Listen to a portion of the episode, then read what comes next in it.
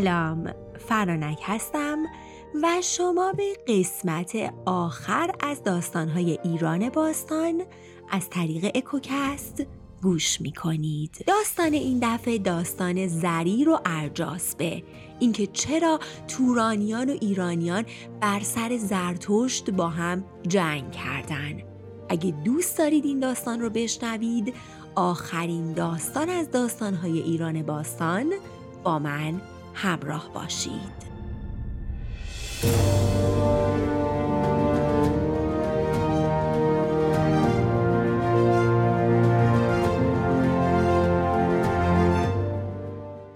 قسمت قبل گفتم که بعد از زو و پسرش گرشاسب تخت پادشاهی ایران خالی میمونه و به همین دلیل زال و بزرگان میرن سراغ جوون دانایی به اسم کیقوباد و اون رو به پادشاهی برمیگزینن و به این ترتیب کیانیان به تخت پادشاهی ایران میشینن.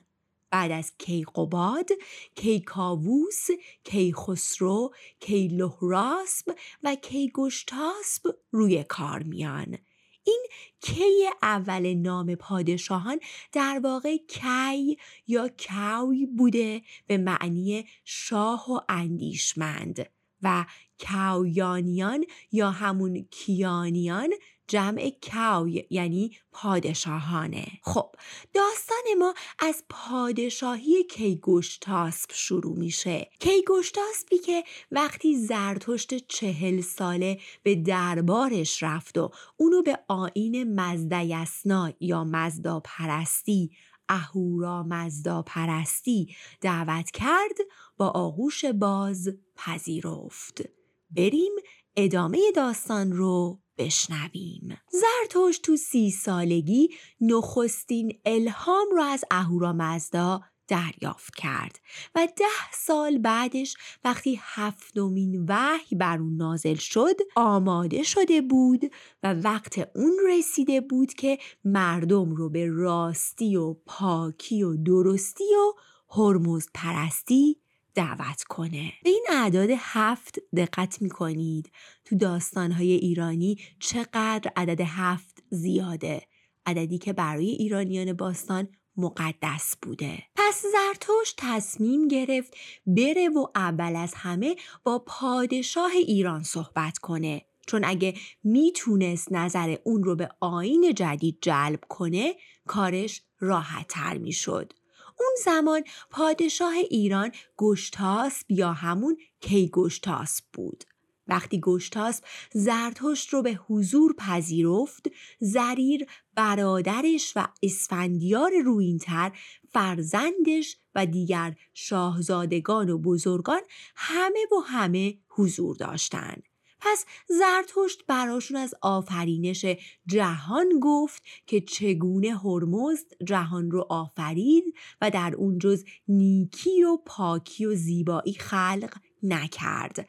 اما اهریمن بدنهاد آفت و ناپاکی و زشتی رو آفرید تا جهان هرمزد رو آلوده کنه. پس هرمز نگهبان راستی و درستی و پشتیبان نیک مردانه و با اهریمنی ها می جنگه و هر کس نیکی کنه هرمزد یاور و یاری دهندش خواهد شد. بزرگان وقتی به خوبی حرفهای زرتشت رو گوش دادن چیزی جز حق از زبونش نشنیدن. همه متفق القول به کیش زرتشت روی آوردن و کم کم تمام ایرانیان تو قلمرو گشتاسب زرتشتی شدن. اما وقتی این خبر به گوش ارجاسب پادشاه کشور همسایه یعنی توران زمین رسید خشمگین شد. پس سریعا نامه ای به گشتاسب نوشت و خشم خودش رو از اینکه گشتاسب به کیش دیرین خودش پشت کرده و دینی نو رو پذیرفته در اون اظهار کرد. ارجاسب چنین نوشت از ارجاسب شاه خیونان به گشتاسب شاه ایران زمین. درود. خیون نام قومی بود که تو توران زمین زندگی می‌کردن. و اغلبا با ایرانیان تو جنگ بودن شنیدم که دین پدران خود را رها کرده و کیش زرتشت پیر را پذیرفته ای و به پرستش هرمزد پرداخته ای. دریق است شاهی چون تو نامور و خردمند روز خود را تباه کند و فریب کیش نو را بخورد. حال سزاوار آن است که شاه ایران دین هرموز را یک سر رها کند و زرتشت را از خود براند و باز با ما همکیش شود. اگر چنین کردی تو را گرامی خواهم داشت و هر سال زر و سیم و اسبان بسیار برای تو خواهم فرستاد و سرزمین های تازه به تو خواهم سپرد. اما اگر گفتار مرا نپذیری و دین زرتشت را رها نکنی با سپاه گران به ایران خواهم آمد و تر و خشک را خواهم سوخت و چارپای و دو پای را آواره خواهم کرد. درختان را برخواهم کند و آتش را در ملک تو خواهم زد و سرزمینت را ویران خواهم کرد و تو را نیز در بند خواهم کشید. وقتی فرستاده ارجاسب خوندن نامه رو تموم کرد زریر برادر کیگوشتاسب اونقدر عصبانی بود که رو کرد به فرستاده و گفت می‌دونم که فرستاده یا معذور که اگه نبودی سرت رو از تن جدا می‌کردم تا پادشاهتون یاد بگیره تا دیگه به هرمزد و پیامبر ما زرتشت توهین نکنه. اون وقت رو کرد به برادرش گشتاسب و ازش اجازه خواست تا جواب نامه ارجاسب رو اون بنویسه. گشتاسب رخصت داد و به این ترتیب زریر اینگونه نوشت. از گشتاسب شاه ایران به ارجاسب شاه توران درود. نخست آنکه ما دین پاک هرمزد را هرگز رها نخواهیم کرد و به همکیشی تو تندر نخواهیم داد. دوم که چون پای از حد خود بیرون گذاشتی و سخن بیهوده گفتی آماده کارزار باش. سپاه فراهم کن و به دشت هامون بیا. در این دشت اسبان را به تاخت خواهیم آورد و تیر از کمان خواهیم گشود. آنگاه خواهی دید یزدان پرستان چگونه جادو پرستان را به خاک خواهند انداخت. و به این ترتیب بود که جنگ بین ایران و توران آغاز شد.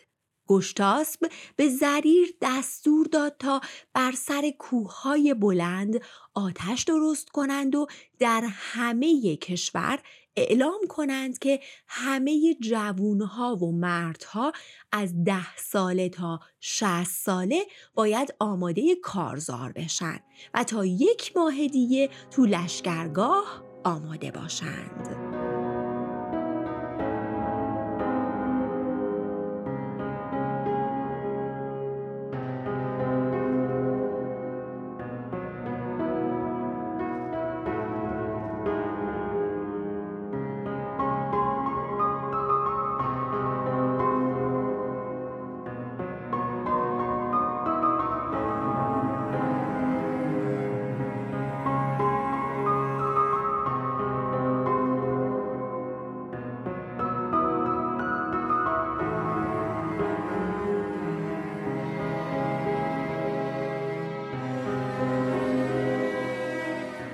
چیزی نگذشت که مردهای جنگی از هر سوی اومدند.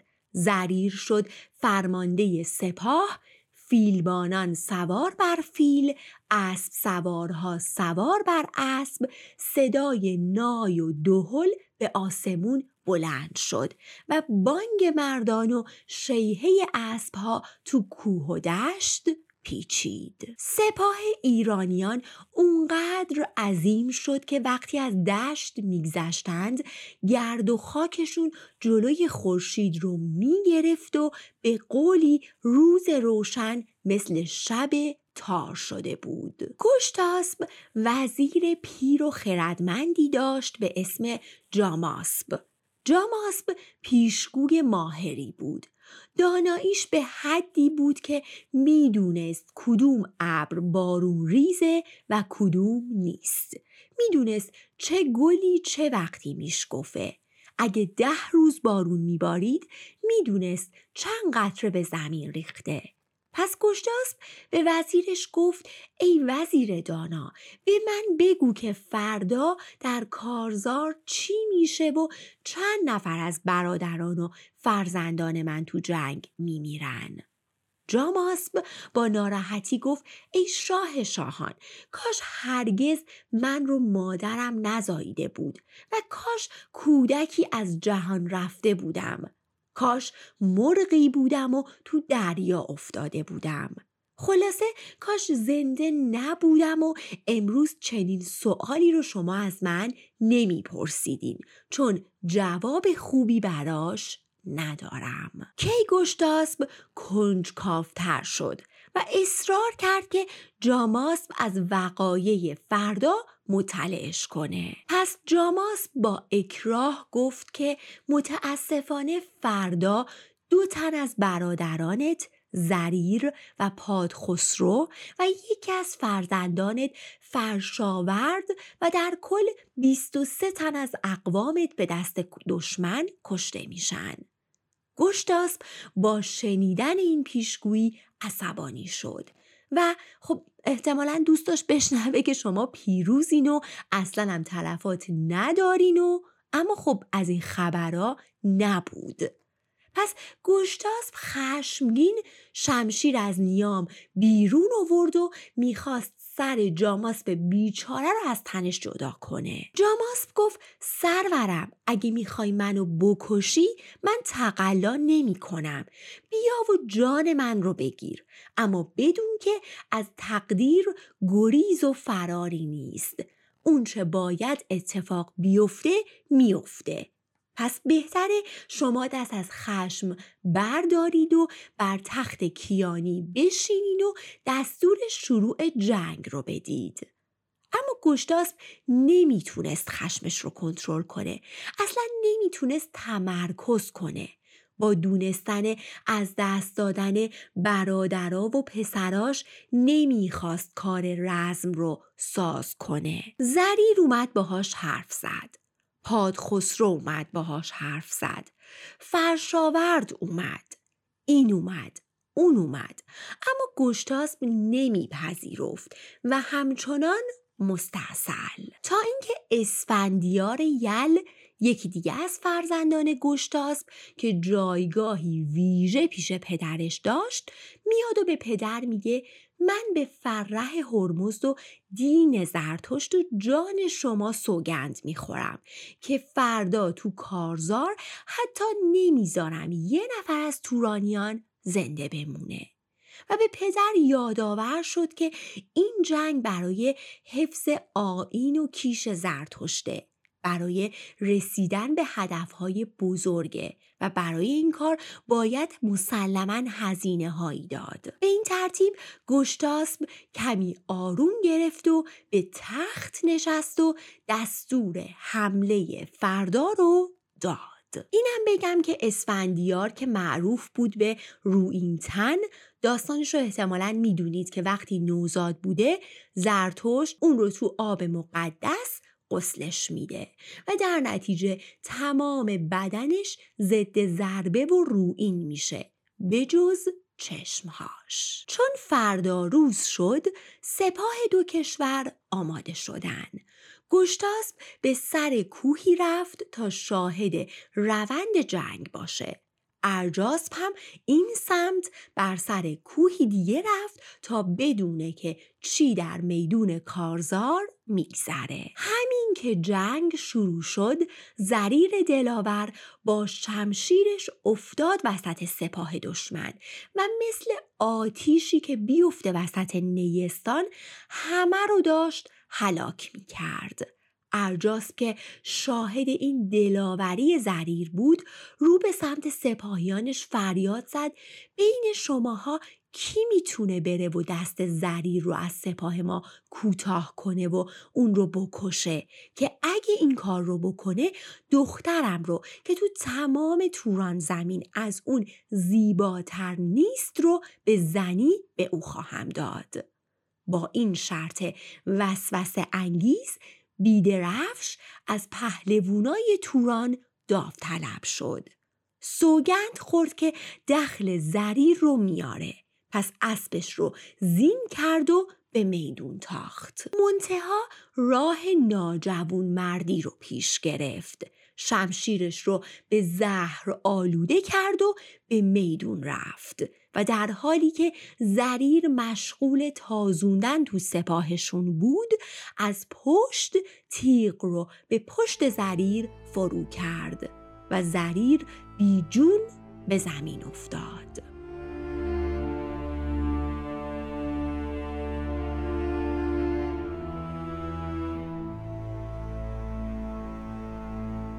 گشتاسب که از بالا شاهد دلاوری های زریر بود یهو دید که جوش و خروش سپاه خاموش شد و دونست که بلایی سر زریر اومده. پس فریاد زد کسی رو می‌خوام که به میدون بره و به خونخواهی زریر دخل بیدرفش رو بیاره. بستور پسر نوجوون زریر وقتی پدرش رو تو خاک و خون دید نالان شد و از گشتاس رخصت خواست تا بره و به خونخواهی پدرش با بیدرفش بجنگه. گشتاسب اولش نمی‌خواست اجازه بده. آخه بستور سن و سالی نداشت. اما وقتی اصرار بیش از حد اون رو دید دستور داد تا براش اسب زین کنن و اونو راهی میدون جنگ کرد. ارجاسب که همچنان از اون بالا نظارگر بود دید پسری مثل زریر داره میتازه. ژوبین به دست وارد کارزار میشه. بستور با آخرین سرعت داشت به سمت بیدرفش میتاخت که از روان پدرش زریر ندایی اومد که روبین رو بنداز و زیاد به بیدرفش نزدیک نشو. تیر و کمان رو بردار و از دور تیری بهش شلیک کن. انگار پدر نمی‌خواست پسرشم به عاقبت خودش دچار بشه. و با شمشیر زهراگین بیدرفش کارش ساخته بشه. پس بستور اطاعت کرد. بیدرفش رو نشونه گرفت و تیری به قلبش زد. تیری که وارد قلب شد و از پشت بیدرفش همراه خودش به خاک افتاد. بستور بعد از این موفقیت رفت به کمک اسفندیار اسفندیاری که تو نبود زریر تو این مدت فرماندهی سپاه رو به عهده گرفته بود. پس بستور رو که دید بهش دست مریزادی گفت و ازش خواست تا سپاه رو فرماندهی کنه و خودش به سمت جلو تاخت تاخت و تاخت و همینطور که توی مسیر همه رو قلع و غم می کرد رسید بالای کوه پیشه ارجاسب پس ارجاسب رو به بند کشید و دستور داد تا دست و پا و دو گوش اون رو بریدند و بر خری دنبریده سوارش کردند. اون وقت به ارجاسب گفت حالا به کشورت برگرد و برای همه تورانیان تعریف کن که چی دیدی چی به روزتون اومد که اینه نتیجه ستمگری و توهین به هرمزد. برو و تعریف کن که پایان جور و بیداد چیست.